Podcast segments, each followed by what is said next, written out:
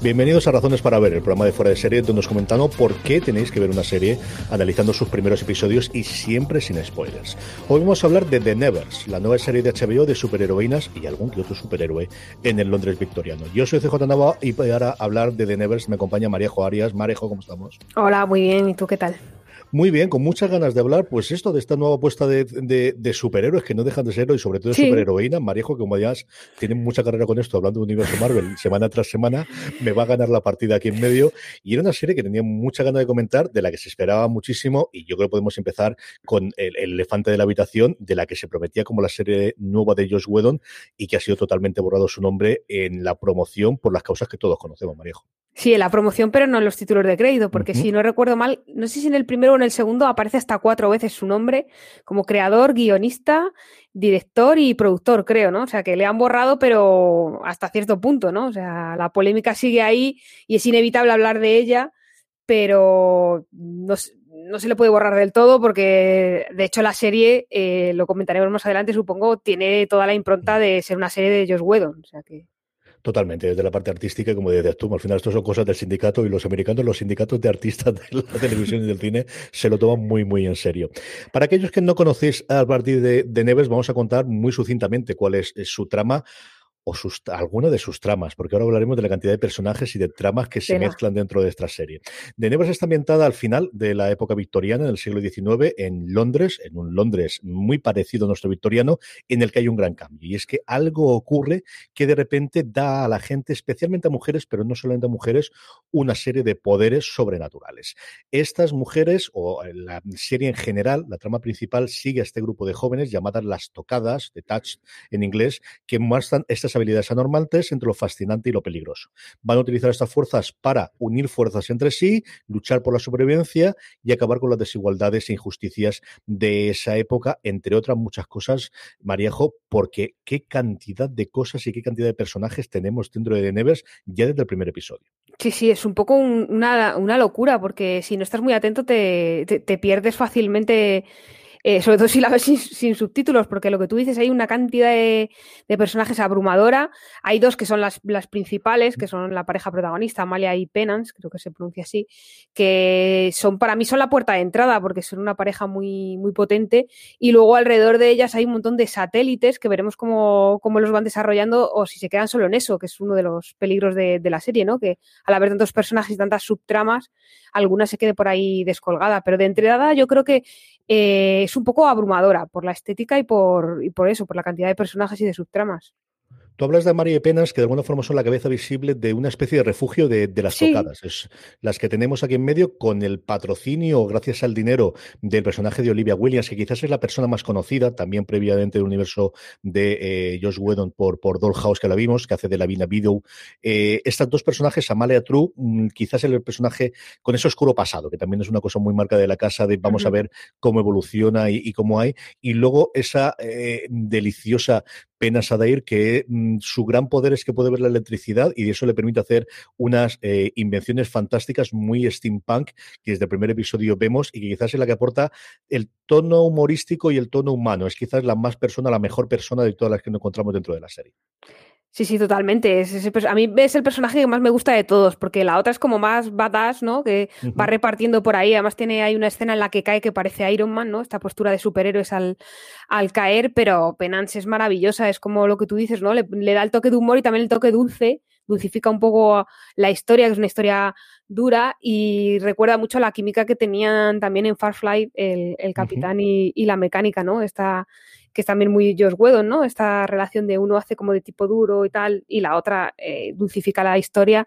Y, luego ese poder es maravilloso, ¿no? Porque es un, poder un poco extraño, ¿no? Porque ver la electricidad, o sea, ¿eso para qué sirve, no? Podrías decir, pero sirve precisamente para lo que tú has dicho, ¿no? Para crear una serie de artilugios que encajan y entroncan muy bien con la, con la estética de, la serie y que hace que ese Londres victoriano luzca un poco futurista, ¿no? Dentro de que es una serie ambientada en época.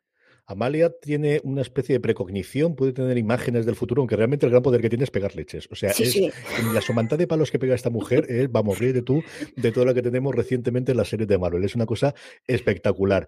Ellas encarnan uno de los distintos bandos que tenemos que está intentando refugiar de alguna forma a, estas tocadas. El otro eh, bando lo encabeza mm, de alguna forma eh, Malady, que se nos presenta inicio como una asesina que no sabemos exactamente qué, y es el otro gran personaje femenino que tenemos inicialmente, que también está intentando en esa carrera de alguna forma momentística de localizar quiénes son las tocadas y poder llevárselas a su propio redil.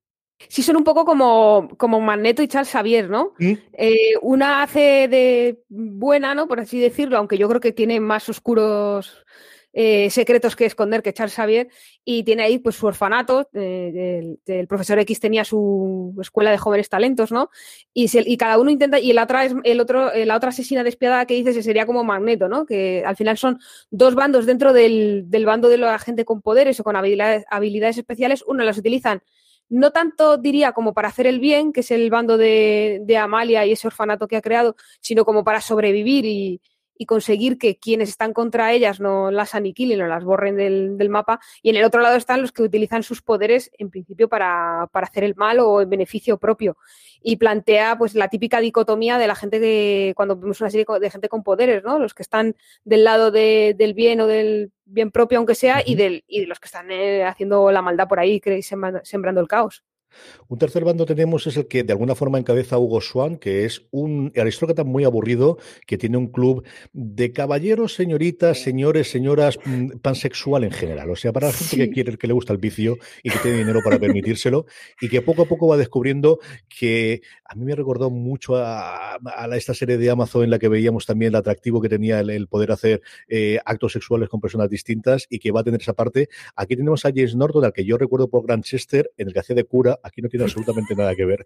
Hace como investigador, aquí está pasadísimo absolutamente de vueltas y es quizás la gran cosa que te dice, esto es HBO y podemos hacer con las primeras temporadas de Juego de Tronos, enseñar cuerpos desnudos que a mí no me lo permitían hacer cuando hacía las series originalmente para las cadenas en abierto americanas.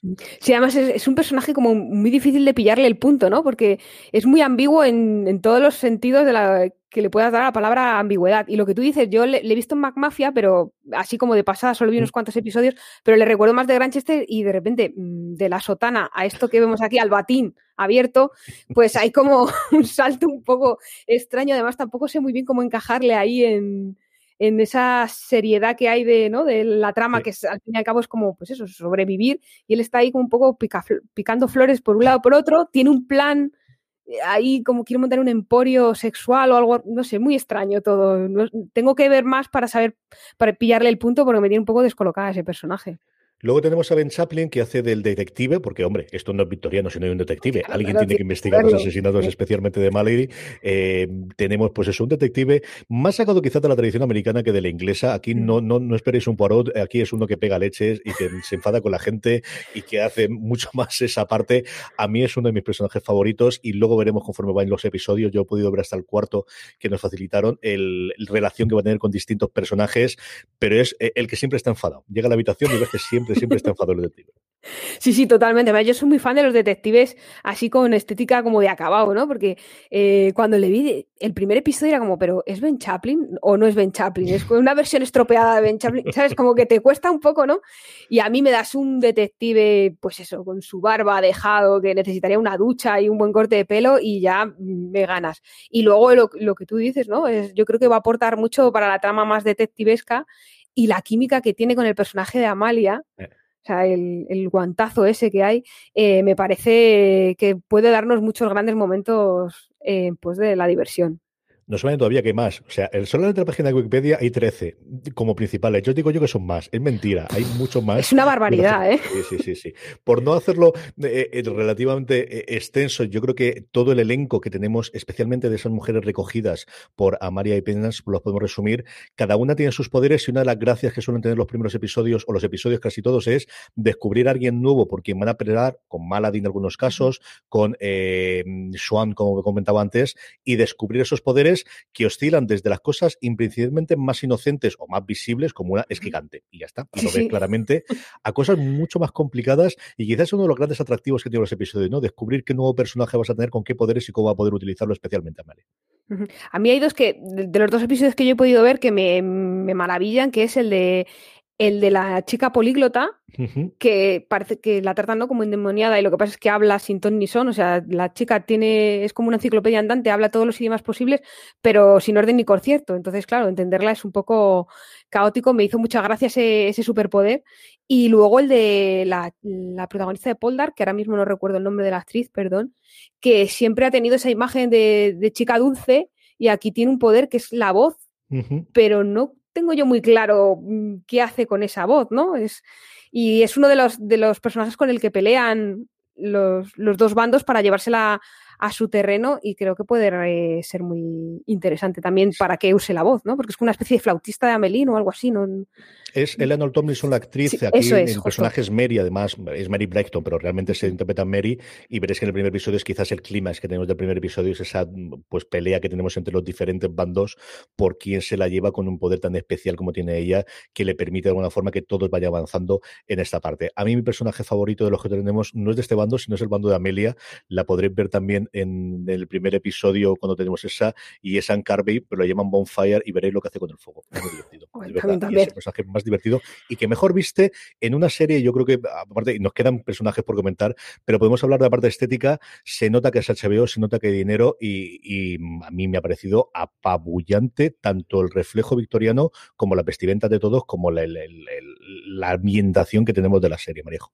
Sí, sí, o sea, yo creo que es la puerta para entrar visualmente, es, eso, es que es apabullante, es abrumadora, porque la estética eh, victoriana ya de por sí es muy atrayente, pero además le da ese toque de, ciencia ficción y, de fantasía que en parte está por los artilugios de Penance, pero también, por ejemplo, el vestuario es maravilloso, o sea, eh, en una pelea el vestuario es como, ¿no? Como de quita y pon. Es como, uy, con esto no puedo pelear, ¿no? Vengo de la ópera, con esto no puedo pelear. Espérate que me lo quito y me quedo en agua si hace falta para repartir leches cual samurai. Entonces yo creo que esa es una parte muy importante. Y luego eh, esas, esos escenarios, esas casas, ¿no? De la mansión de su benefactora, el propio orfanato, que, es, que tiene como no quiero contar demasiado para no para que no pierda la gracia del verlo, pero tiene como truquillos, ¿no? De ahora me encierro, ahora no me encierro. Tiene ahí trampas, ¿no? Es, está muy, muy bien planteado. Sí, tenemos alguna habitación ruinosa y algún sitio de mala muerte que visitamos y algún callejón que otro perdido, pero las mansiones son, madre mía, de Downton Abbey en adelante. Es una cosa exagerado. Veréis cada una de las que tenemos, la de la de Lavinia, la propia casa de recogida de ellas, es decir, el, convento que no recuerdo era Santa Teresa o, el, ah, nombre que tenía él. Mm. De, me recuerdo que una de la Santa Mm, es espectacular. Y luego el, cuando tenemos de Lord Massen, que es un Lord como Dios manda, tenemos también una parte de conspiración, no os perdáis. de, de señoros conspirando. Tenemos los prohombres del imperio, encabezados sobre todo con esto Lord Massey, que además lo dice, sí, este es un señor del imperio, de que el imperio británico jamás caerá mientras él pueda vivir, y tiene un discurso interesantísimo cuando hay unos trabajadores que tienen sobre todo una fábrica de armas que se le revelan y dice, sí, y esto por esto el imperio aguanta lo que aguantó. Sí, señor. A mí me pareció alucinante y, hay un momento en el primer episodio que a mí, mira que hemos visto cosas en televisión, pero hay uno de los artilugios que, que descubre Pip y que lo utiliza para una escapada que me pareció maravilloso y no lo esperaba para nada y me pareció sencillamente eh, impresionante, eh, bonito, muy, muy bonito de ver. ¿Qué te ha parecido lo que has visto hasta ahora, María, eh, Y como siempre, ¿a quién recomendaríamos que viese de Nevers? A mí la verdad es que lo que decía antes me ha, convencido mucho la, propuesta visual, también la, interacción entre estos, entre, eh, perdón, entre estas dos personajes, estos dos protagonistas femeninos, la amistad que, que, hay entre ellas y luego todo este elenco de personajes. Lo bueno que tiene que tenga tantos personajes que siempre tú has dicho mi favorito es este o mm. aquel. Yo creo que todo el mundo puede encontrar un personaje favorito, ¿no? Más allá de, de los protagonistas, siempre va a haber uno que te interese un poco más por afinidad o por, yo sé, porque sea más friki que el resto. Y yo creo que esta es una serie para, para los amantes de la ciencia ficción, para los seguidores de, de Wedon, que pese a todo, eh, más allá de las polémicas, son muchos. Y, yo creo que también para la gente que, que, esté necesitado, que quiera ver mm, series con chicas repartiendo cera, que siempre también es de agradecer que no sean siempre ellos los que, los que reparten. Yo creo que es una serie que puede gustar prácticamente a todo el mundo. Yo creo, como suelo hacer habitualmente, eh, eh, creo que es una serie que en el primer episodio te van a plantear lo que te promete. Eso sí, te promete mucho. O sea, yo os digo yo, yo creo que quizás el, el gran, pero hay alguna de las tramas que os puede tirar para, para atrás. Creo que la ventaja de tener tantas tramas es que si hay una, espérate tres minutos, no te preocupes que ahora mismo que te la cambian. otro lado y vamos a volver a ponerte tu personaje favorito para poder hablar porque lo hace bastante, bastante habitualmente. Tenemos episodios largos, eso sí, aquí tenemos HBO sin anuncios y son eh, todos, desde luego, los cuatro que hemos visto. Y esa es la otra cosa que podríamos comentar también, Marejo, y es que eh, más allá de la polémica de Wedon, se vino afectada por la, por la pandemia y de los 10 episodios que inicialmente estaban planteados, se llegaron a grabar solamente seis y esos son los seis que se van a emitir hasta ahora han jurado y perjurado que se cierra de alguna forma un arco con estos seis, pero ya veremos a ver cómo queda la cosa. Yo creo que es el gran peligro de esta serie, que con tanto personaje y tanta subtrama, eh, solo seis episodios, eh, no sé yo cómo van a poder cerrarlo y que quede medianamente bien cerrado sin dejarse nada por el camino. Yo creo que ahí va a ser una de las grandes dificultades con las que va a jugar la serie, que eh, si ellos dicen que la han cerrado bien, veremos. Sí, yo creo que la cierran en el sentido de que, eh, por lo que yo he podido ver los cuatro primeros episodios, van a tener duplas o tríos de episodios cerrando algún arco grande. Y luego nos refugiamos todos de nuevo en los cuartos carteles de invierno, mmm, tomamos conclusión a partir de algo más o menos gordo que ha podido ocurrir y a partir de ahora retomamos de nuevo. Y seguimos teniendo y aparecen nuevos personajes, porque de verdad que aparecen nuevos personajes en todos los santos episodios, incluido algunos de mis favoritos en el tercero, que tiene una habilidad maravillosa, una es prostituta que ya veréis lo que, lo que hace que es divertidísimo. Y creo que ese es el planteamiento que tiene, y por eso yo creo que pueden cortar en el sexto, porque yo creo que la temporada, más que con un arco horizontal, que lo tienes, de esa eterna uh -huh. pelea, pero sí que se va desarrollando de cada dos, tres episodios, de repente cerramos, o, o, queda claro que tenemos un capítulo grande cerrado, y a partir de ahí te diremos. A ver qué es lo que ocurre con ella. Desde luego, yo creo que sí, María Jo, tanto a ti como a mí, nos ha gustado bastante, mantenemos con ella, y yo creo que de esta tenemos que hacer un review cuando termine estos seis episodios que de alguna forma componen la primera temporada. Sí, sí, yo creo que esta es una de estas series que va a dar mucho de qué hablar nos va a dar mucho juego a la hora de hablar y de escribir y que efectivamente se merece una review para ver dónde ha quedado todo, si realmente cierran como dicen y encaja todo y no se han olvidado cosas por el camino y qué plantea de cara a la siguiente tanda de, de episodios porque eh, creo que apunta maneras. El problema que yo le veo es que con tanto personaje, si te encariñas de uno que luego desaparece, aunque bueno, si entran muchos más en juego, pues oye, uh -huh. eliges otro de la baraja. Quiero decir que por personajes no y por superpoderes no va, no va a ser. Es muy interesante lo de que plantean esto de superpoderes que nunca eh, habíamos visto o que a lo mejor habíamos visto de pasada, que les den de repente una carta blanca ahí para a ver para qué sirven y a qué se pueden usar. Entonces, eh, creo que sí, que, que merecerá una review seguro, vamos. Morir gente muere. ¿Para qué a decir otra cosa? Es que con tanto, si entran nuevos, o, o sea, si unos entran, otros tienen que salir. Si no. Eso va a ir ocurriendo. Pues hasta aquí ha llegado estas razones para ver de The Nevers, la nueva serie de HBO. Emitió su nuevo episodio, el, su primer episodio, perdóname, de los seis, como os digo, que finalmente compondrán esta primera temporada el pasado día 12. Y como siempre ocurre, pues en el show de España tendremos el lunes cada episodio, porque se estén en Estados Unidos el domingo por la noche, cada uno de los domingos por la noche. Tenéis mucho más contenido en la web, incluida la crítica que hizo Mariejo sobre las series en fuera de series.com y también algún que otro pequeño análisis que hagamos. Y yo creo que, como os decíamos antes, quedaremos emplazados para que hagamos eh, cuando parte o cuando termine el sexto episodio un review analizando lo que ha dado de sí la temporada. Una de las dos grandes apuestas que tenemos estas dos semanas junto con Mare of Town, la nueva mm, procedimental y la nueva serie de investigación con Kate Winslet que nos llegará la semana que viene a HBO España. María Joarias, un beso muy fuerte. Muchísimas gracias por haber compartido unos minutitos para hablar de The Nevers no, conmigo. Nada, un placer. Nos vemos en la próxima. Y a todos vosotros, gracias por escuchar, gracias por estar ahí. Ya sabéis, mucho más contenido en foraseries.com y mucho más contenido en nuestros canales de podcast. Nos podéis escuchar en Spotify, en Apple Podcast, en iVoox o en Spreaker y podéis escuchar a Mariajo junto a eh, Antonio Rivera y a Raquel Pérez todos los sábados a partir de las 11 en twitch.tv barra eh, fuera de series hablando sobre eh, el nuevo episodio de Marvel, que además nos quedan solamente dos de Soldado de Invierno y de Falcon y el Soldado de Invierno cuando estamos grabando esto. Gracias por estar ahí, gracias por escucharnos y recordad, tened muchísimo cuidado.